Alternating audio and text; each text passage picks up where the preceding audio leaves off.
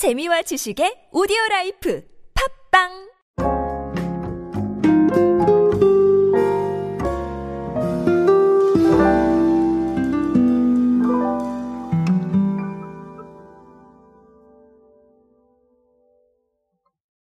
두꺼비로 시작된 진로의 이야기 정말 많이 알고 계실 겁니다. 저도 뭐 많이 소개를 드렸어요. 실제로 제가 이 캠페인에 대해서 굉장히 좀 좋은 생각을 가지고 있었고 어, 지금 트렌드와 딱 맞는 마케팅이라고 생각했기 때문에 이 하이트 진로의 두꺼비를 활용한 마케팅은 상당히 좋다고 생각을 했었는데 근데 이 부분이 또 외부로 인정을 받았어요. 그래서 오늘은 그 이야기 간략하게 들려드리면서 어, 진로의 비법이 우리가 무엇을 알고 넘어가야 될지에 대해서 어, 간략하게 한번 알아보도록 하겠습니다. 안녕하세요 여러분 노준영입니다. 여러분들과 함께 디지털 마케팅에 도움되는 모든 이야기로 함께하고 있습니다. 강연 및 마케팅 컨설팅 문의는 언제든 하단에 있는 이메일로 부탁드립니다. 네, 소개가 너무 길어서 네, 저도 요즘 힘들어서 오늘 한번 짧게 한번 드려봤습니다.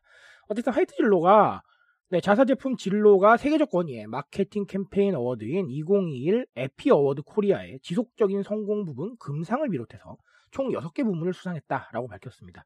네, 이 에피 어워드 같은 경우는 마케팅의 전략과 실행, 성과를 기준으로 평가하기 때문에 해당 캠페인이 얼마나 효율적으로 마케팅 목표 달성에 기여했는지 자, 이게 수상의 기준이라고 합니다. 사실 뭐 외부에서 이렇게 인정을 해주는 거는 저는 아주 좋지 않나라고 생각을 합니다. 마케팅을 한 사람 입장에서도 굉장히 기분 좋은 그런 얘기가 아닐까라는 생각도 해봅니다.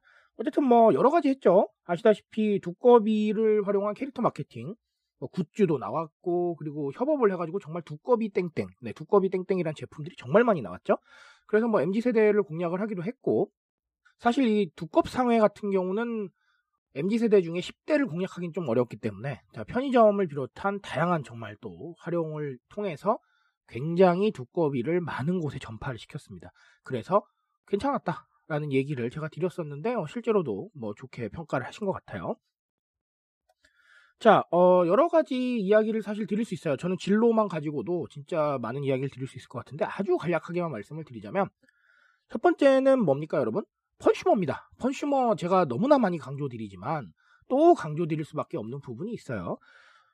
어, 진로의 두꺼비가 흥할 수밖에 없었던 이유는 정말 다양한 콜라보레이션을 통해서 신기한 제품들, 처음 보는 제품들, 호기심이 느껴질 수밖에 없는 콜라보레이션을 선보였기 때문입니다.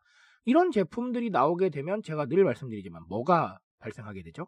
발견했을 때 SNS 인증이 발생을 하게 됩니다. SNS 친화력은 이런 식으로 높여가는 거예요. 이제 우리가 아무리 인증해 주세요. 아무리 공유해 주세요. 그리고 아무리 좀 퍼가 주세요 해도 아무도 반응하지 않습니다. 그리고 이벤트를 통해서 정말 고가의 상품이 아닌 이상, 네, 소위 말하는 저희가 그냥 그런 상품들은 반응하지 않습니다. 그러니까 우리가 억지로 바이럴 일으키려고 하면 절대 되지 않는다는 거를 제가 강조를 드리고 싶은 겁니다. 자연스러운 viral은 SNS 친화력을 높여야 됩니다. 누군가가 SNS 타임라인에 올렸을 때 인싸력이 쭉쭉 올라가고 또 timeline에 있는 지인들이 반응해 줄 수 있을 것 같은 그런 재료들을 끊임없이 공급해 준다면 충분히 SNS viral이 일어날 수 있다라는 말씀을 꼭 드리고 싶고요.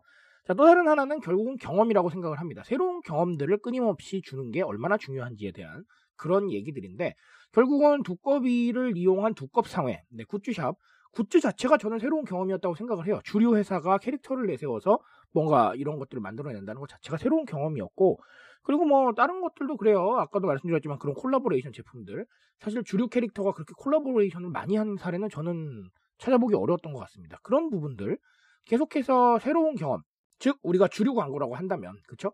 아무래도 뭐 심야 시간대에 굉장히 뭐 유명한 광고 모델이 한 분 나와서 네 쫙 술을 보여주시고 네 상쾌하다 깔끔하다 아니면 좋다는 것들을 여러 가지 활용해서 말씀을 해주시죠.